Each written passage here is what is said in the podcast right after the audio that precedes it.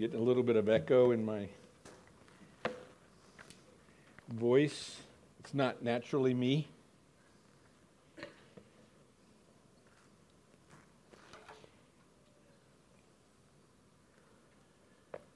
I'm not a millennial, but I get the I I, I know techie stuff. Our text this morning is in Job chapter 1. We're going to be reading or focusing primarily on verses 20, 21, and 22. The text will appear behind me as well. Before I read, though, um, before I read the text and pray for God's preaching or preaching of God's word, I, I want to give a summary of what's going on before our uh, text for this morning. Uh, and then I'll read and pray. So let me give you just some background on what's going on in First Job. Job is an upright and blameless man from the land of Uz who feared God and turned away from evil. This is how he was described. He was very wealthy. He had seven do- sons and three daughters uh, 7,000 sheep, 3,000 camels, 500 oxen, and 500 female donkeys, uh, obviously requiring a lot of land. And he had lots of servants to take care of those animals and the land and everything else that went on. So, no doubt, a very important and wealthy man, but also a God fearing man. Whenever his children would hold feasts, in honor of the birthdays, he would rise early and offer burnt offerings for all of them because he figured in their celebration they may, may have sinned and cursed God in their hearts. Uh, so he would offer a sacrifice and pray for his children. A, a godly man who obviously loved his children and everything he had because it was uh, well taken care of. It had to be. You don't, you don't have 7,000 sheep uh, and run an unorganized place. It just doesn't work that way. Sheep go all over the place. You have to herd them. That's a pastor's joke. You all didn't get it, I guess. There was a day when Satan was in the presence of the Lord, and God said to Satan, Hey, have you, have you noticed my servant Job? That there is none like him on earth? He is a blameless and upright man who fears God and turns away from evil. But Satan said to him, Does Job fear God for no reason? Have you not put a hedge around him and his house and all that he has on every side?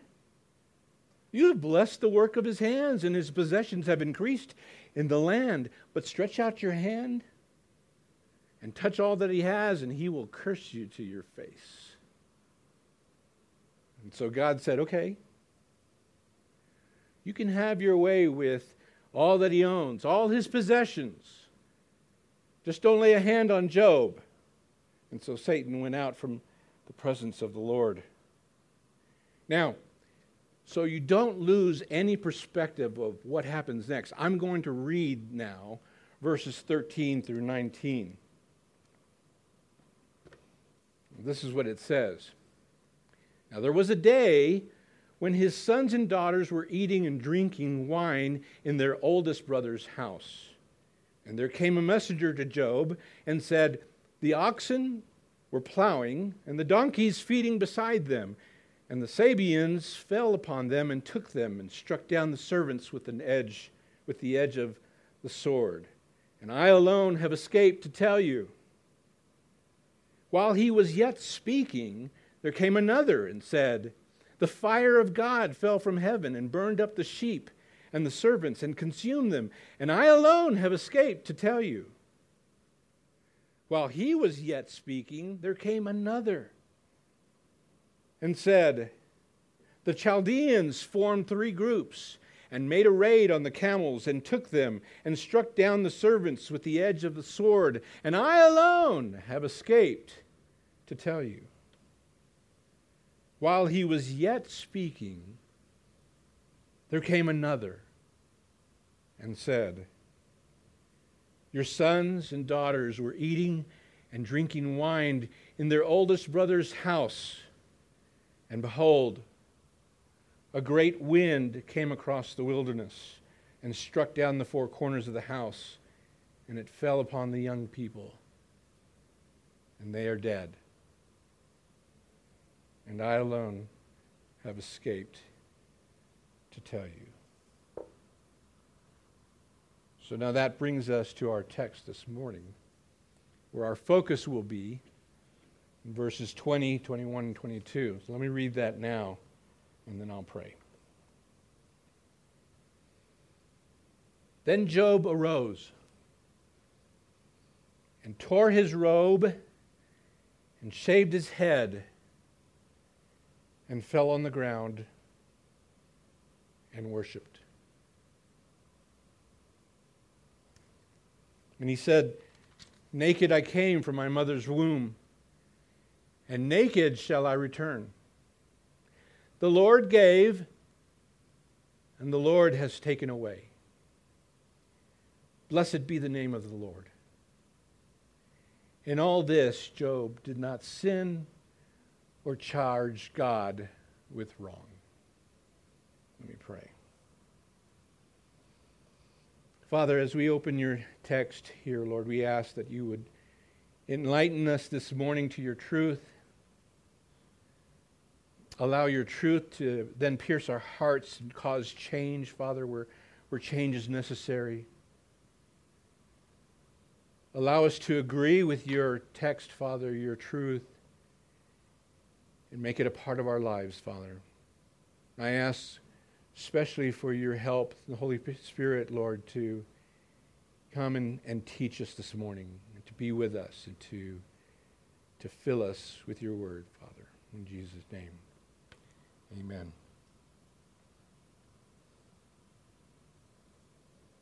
My title for this morning's message is finding hope in our comforter. Finding hope in our comforter.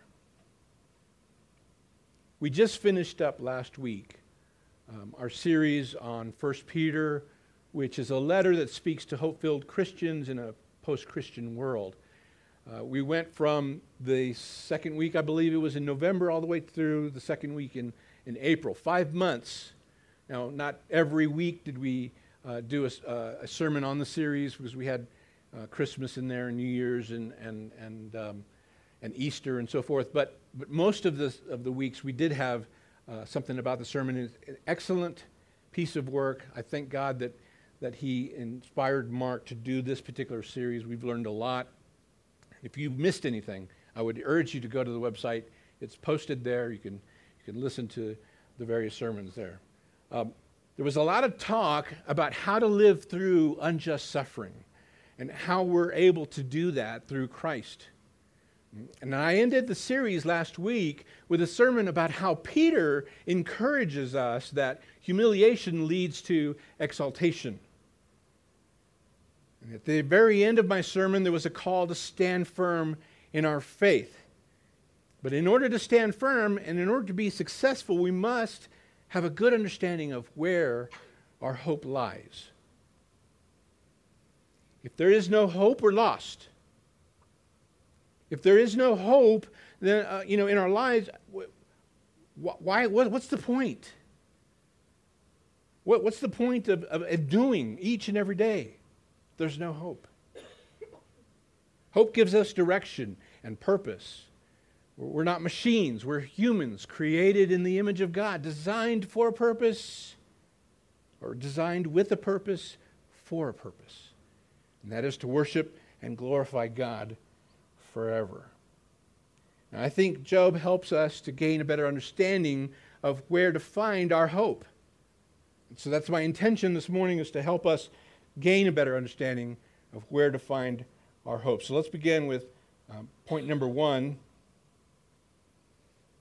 Job did not change or charge God with wrong. Job did not charge God with wrong.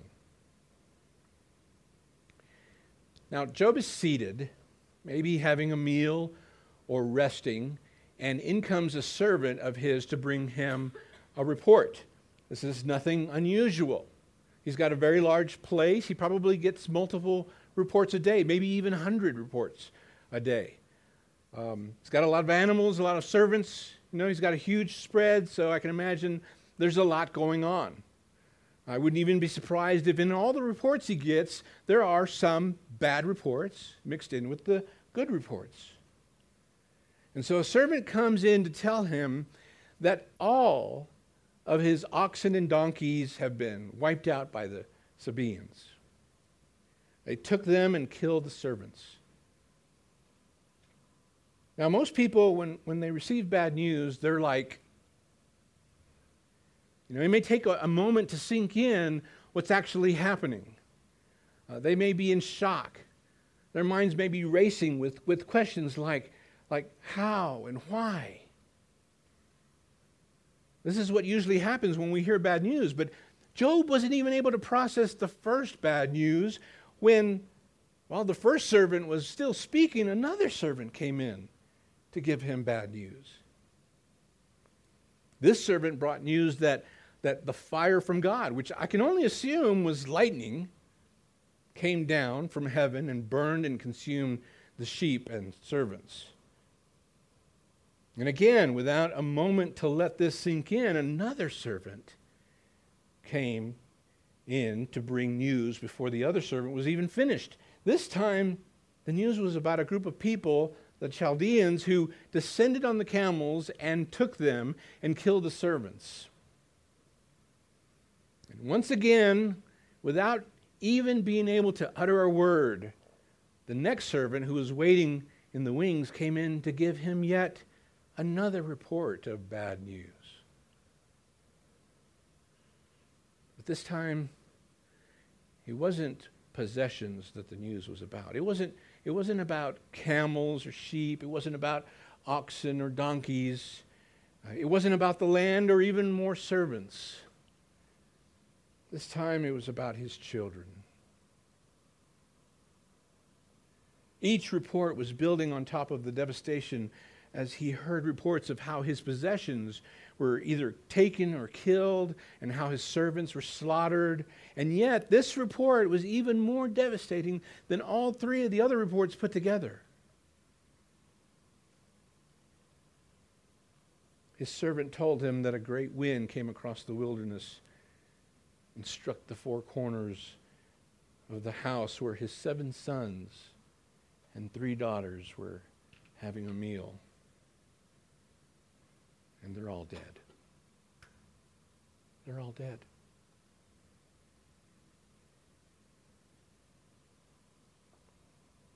Now, it doesn't say how long it was or how much time had passed between hearing the last report and when he stood up. But you have to imagine that he must have taken time to process all this that was going on. His mind had to process not just one, but four reports, four reports of bad news. With the last report confirming the destruction of everything he owned, all he had, and almost, almost everything that he loved. His wife was spared. So it wasn't his whole family, but all his children. You better believe Satan was whispering in his ear. Okay, go ahead. Curse your God.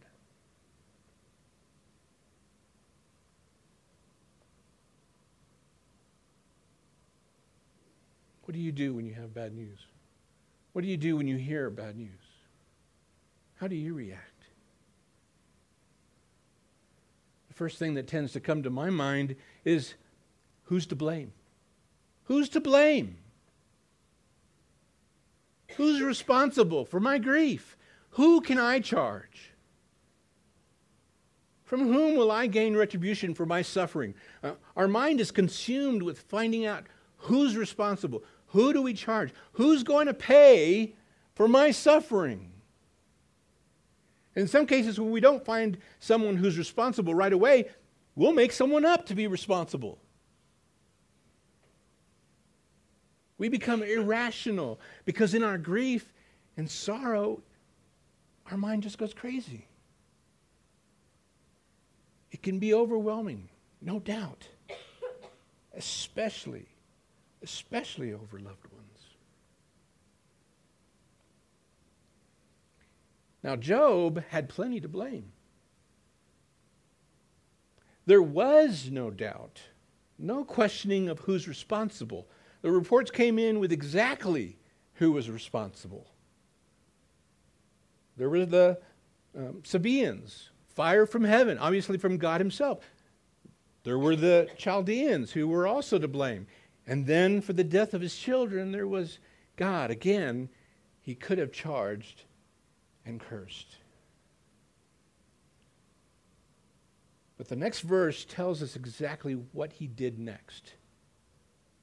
What he felt and what he did. Verse 20 says, Then Job rose and tore his robe and shaved his head and fell on the ground and worshiped. So he rose, he arose, tore his robe, and shaved his head. these are acts that display anger and grieving or mourning. He was stoic when the reports were coming in. He, he didn't even have time to respond or to say a word. But then, when the reports had finished, he stood up, tore his robe, and shaved his head. Judaism includes elaborate practices of mourning the loss of a loved one. Jews often uh, practice the rendering or tearing of garments called kara. Uh, mourning sometimes included shaving one's head or, or putting ashes or, or dirt or dust on the head, in addition, in addition to rendering garments. And sometimes tearing of one's garments can be a display of anger and disgust.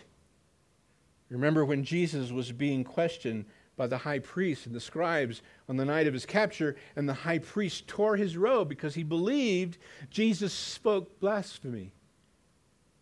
During his questioning in Matthew 26, 62 through 65, it says, And the high priest stood up and said, Have you no answer to make? What is it that these men testify against you? But Jesus remained silent.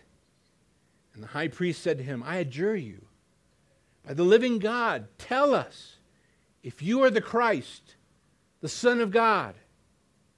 Jesus said to him, You have said so.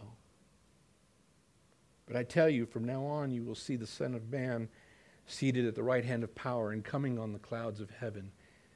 Then the high priest tore his robes and said, He has uttered blasphemy. What further witnesses do we need? You have now heard his blasphemy. Apparently, tearing your garments is an indicator that you're really angry. Today, we don't, we don't do much of that. Garments cost too much. Can you imagine? Hey, sorry, I, I crashed your car. You, you what? what? Oh, it was your car? Oh, it wasn't my car. We don't do that. So Job displayed grief, maybe even anger, and he was, he was in mourning. But his next act says a lot about his character and what he believed. He fell to the ground and worshiped. He fell to the ground and worshiped. Falling, falling to the ground was a sign of humbling himself before his God. He humbled himself and worshiped. You remember 1 Peter? Humiliation leads to exaltation. 1 Peter 5 6 says, Humble yourselves, therefore, under the mighty hand of God, so that at the proper time he may exalt you. He was obviously grieving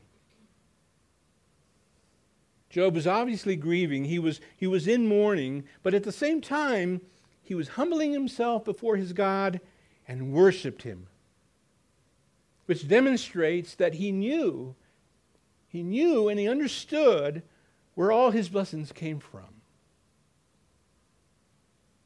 which we're told, which we're told of in the very next verse, verse 21, which I'll come back to in a minute. But let me jump ahead to the last verse in the chapter to close out this point. Job had many to choose from to charge.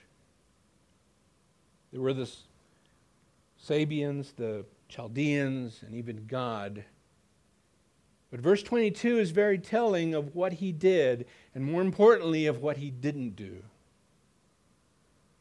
Verse 22 says, In all this, Job did not sin or charge God with wrong.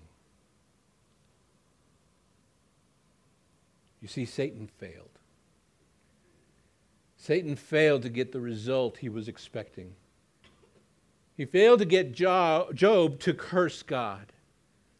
Not because Satan didn't do enough. Oh my, he, he wiped out all his possessions and even took his children from him.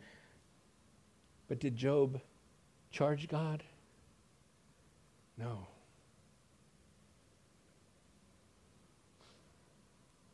Somebody cuts in front of us on the road and we're yelling obscenities, pointing the finger, or maybe a finger. We're yelling at them and we don't even know them. If we have a bad day, we're looking for someone or something to blame. I must have gotten up on the wrong side of the bed. We become ill, seriously or one of our children is diagnosed with an incurable disease, and we, and we say, You did this, God. Why? Is, is this for my good? Is this your perfect will for my child?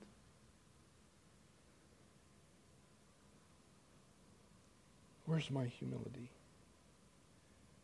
Where's my humility? Am, am I placing myself under the mighty hand of God? Am I worshiping Him? Job did. Job did because he, he knew where his comfort lay in all things. He knew where his comfort lay in all things. Point number two what was Job's comfort in life and death? What was Job's comfort in life and death? Job's comfort wasn't wasn't in material things. It wasn't in possessions, things he owned, property he had, whether it be land or livestock or servants. God obviously blessed him with possessions. Verse 3 says he possessed 7,000 sheep, 3,000 camels, 500 yoke of oxen, and 500 female donkeys, and very many servants, so that this man was the greatest of all the people of the East. Obviously wealthy and great.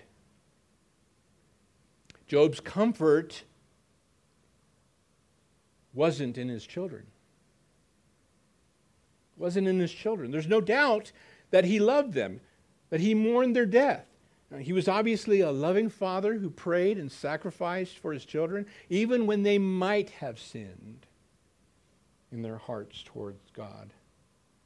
In verse 5, it says, He would rise early in the morning and offer burnt offerings according to the number of them all. For Job said, It may be that my children have sinned and cursed God in their hearts. Thus Job did continually. So he was a loving father who prayed for his children continually. He loved them, but his comfort was not in his children or his family. Job's comfort was in God. His comfort was in God because he had a correct understanding of who God was and what he was to him. Job knew what he came into this life with and what he will take with him with himself when he departs. Verse 21 says, And he said, Naked I came, and naked shall I return. Naked I came from my mother's womb, and naked shall I return. Obviously, he's not returning to his mother's womb. That's not possible. What he's saying is that he came with nothing, and he'll depart with nothing. He didn't come with any possessions. He didn't come with any of his loved ones. He, he can't leave with any of his possessions, and he can't leave with any of his loved ones. Course, he cared. Does this mean that his possessions and his loved ones mean nothing to him? Of course not. He cared. You don't have all that he had and not have pleasure in it. You don't have children to try to raise them right just because you have nothing better to do. Of course, he cared. But he understood that his possessions and his family were not where he found his comfort. Because all that he had, all his possessions, and all that he loved was given to him by God. His comfort was in God. And we're told that rather loudly in the second part of verse 21, where he says, The Lord gave, the Lord has taken away. Blessed be the name of the Lord. Job is saying, These, these possessions, they're not mine. They're God's. And he, He's given them to me for a little while, and when He decides, He'll take them away, or He'll take me away from them. These children, the Lord has seen fit to give them to me for a little while, and He may take them as He chooses, or He may take me. You see, I'm not in control, my God is. And I'm okay with that because my purpose is not to gain wealth and riches because it will all fade away. And besides, I can't take any of it with me. My purpose is to glorify Him and honor him with my worship because he is worthy. Blessed be the name of the Lord. This is Job's comfort in life and death. So, so what is my comfort in life and death? My last point for this morning finding hope in our comforter. Finding hope in our comforter. This question, what is your only comfort in life and death, comes from the first part of the Heidelberg Catechism. Written in 1563, the Heidelberg, Heidelberg Catechism, I can't speak right now, uh, it, was built as a, confession, uh, confessional document taking the form of a series of questions and answers uh, used for teaching Reformed Christian theology. And so we're going we're to post this first question and answer from this catechism. What is your only comfort in life and in death? The answer is that I am not my own, but I belong, body and soul, in life and in death, to my faithful Savior, Jesus Christ. He has fully paid for all my sins with his precious blood and has set me free from the tyranny of the devil. He also watches over me in such a way that not a hair can fall from my head without the will of my Father in heaven. In fact, all things must work together for my salvation. Because I belong to Him, Christ, by His Holy Spirit, assures me of eternal life and makes me wholeheartedly willing and ready from now on to live for Him. I was introduced to this recently from a, a blog post that, that Dinah shared with me regarding how to give comfort to someone who is in pain. The blogger, Vaneetha Rendall Risner, wrote this post titled, What True Comfort Looks Like. It doesn't whitewash pain. That was her title.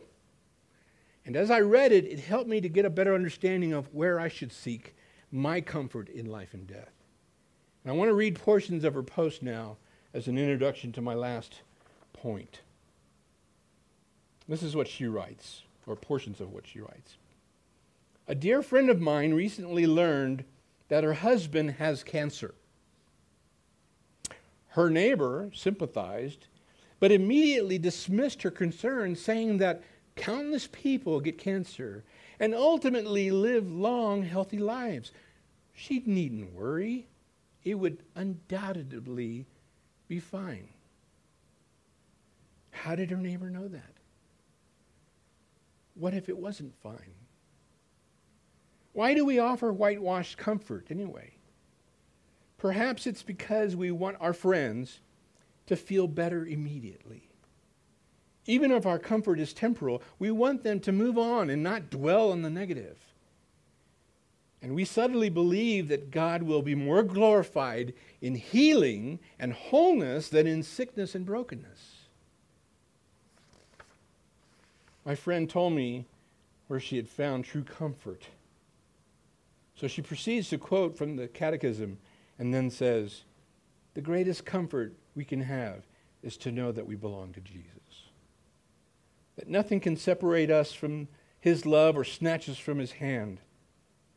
His precious blood has redeemed me. There is no outstanding debt with God, and Satan has no power over me, so there's nothing to fear. This is true comfort. No matter what happens, God will preserve me. He knows every detail of my life and every hair on my head. Nothing can happen to me apart from His sovereign will. Everything that happens to me is for my good and God's glory. And she ends with this because we are assured of eternal life in heaven. We can endure anything in this temporal life on earth. When we know our end is glorious, we can joyfully and willingly live for Him no matter what our circumstances. I was comforted by her post. A reminder that we belong to Jesus. If, if you've accepted Him as your Savior, your comfort should be in Him the one who sacrificed his life for your sins. My hope is in my Savior, Jesus Christ, who is my comforter. My life is not defined by successes or failures, by my possessions, or even by my family. It is defined by my Savior because I am saved and owned by Him. He has purchased me with His blood forever made right with God through his sacrifice on the cross, set with an eternal inheritance kept for me in heaven. This gives me hope. Job lost everything he had all his possessions, his children, and he did not charge God with wrong. His comfort was in his God who gives and takes away. He humbled himself and worshiped his God, saying, Blessed be the name of the Lord. I came with nothing, and everything I have is not mine. I also would not leave with anything except this salvation in Jesus Christ. And because of that truth, I will forever be able to worship in the presence of my God and my Savior. Knowing that truth gives me the freedom to worship Him now and forevermore, regardless, regardless of my circumstances. Find hope in your comforter, Jesus Christ, if you call Him your Savior. Let's pray.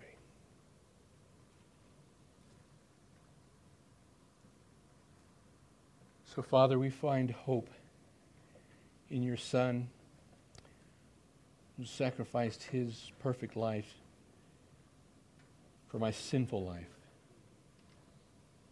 His sin, sinless life given up for me.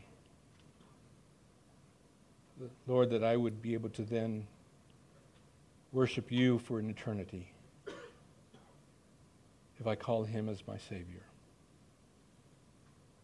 Lord, thank you for the hope you've given me, for those who believe in Jesus Christ as their Savior. For we know that one day we will fall to the ground and worship you. But Lord, even then, help us do that now. Help us to humble ourselves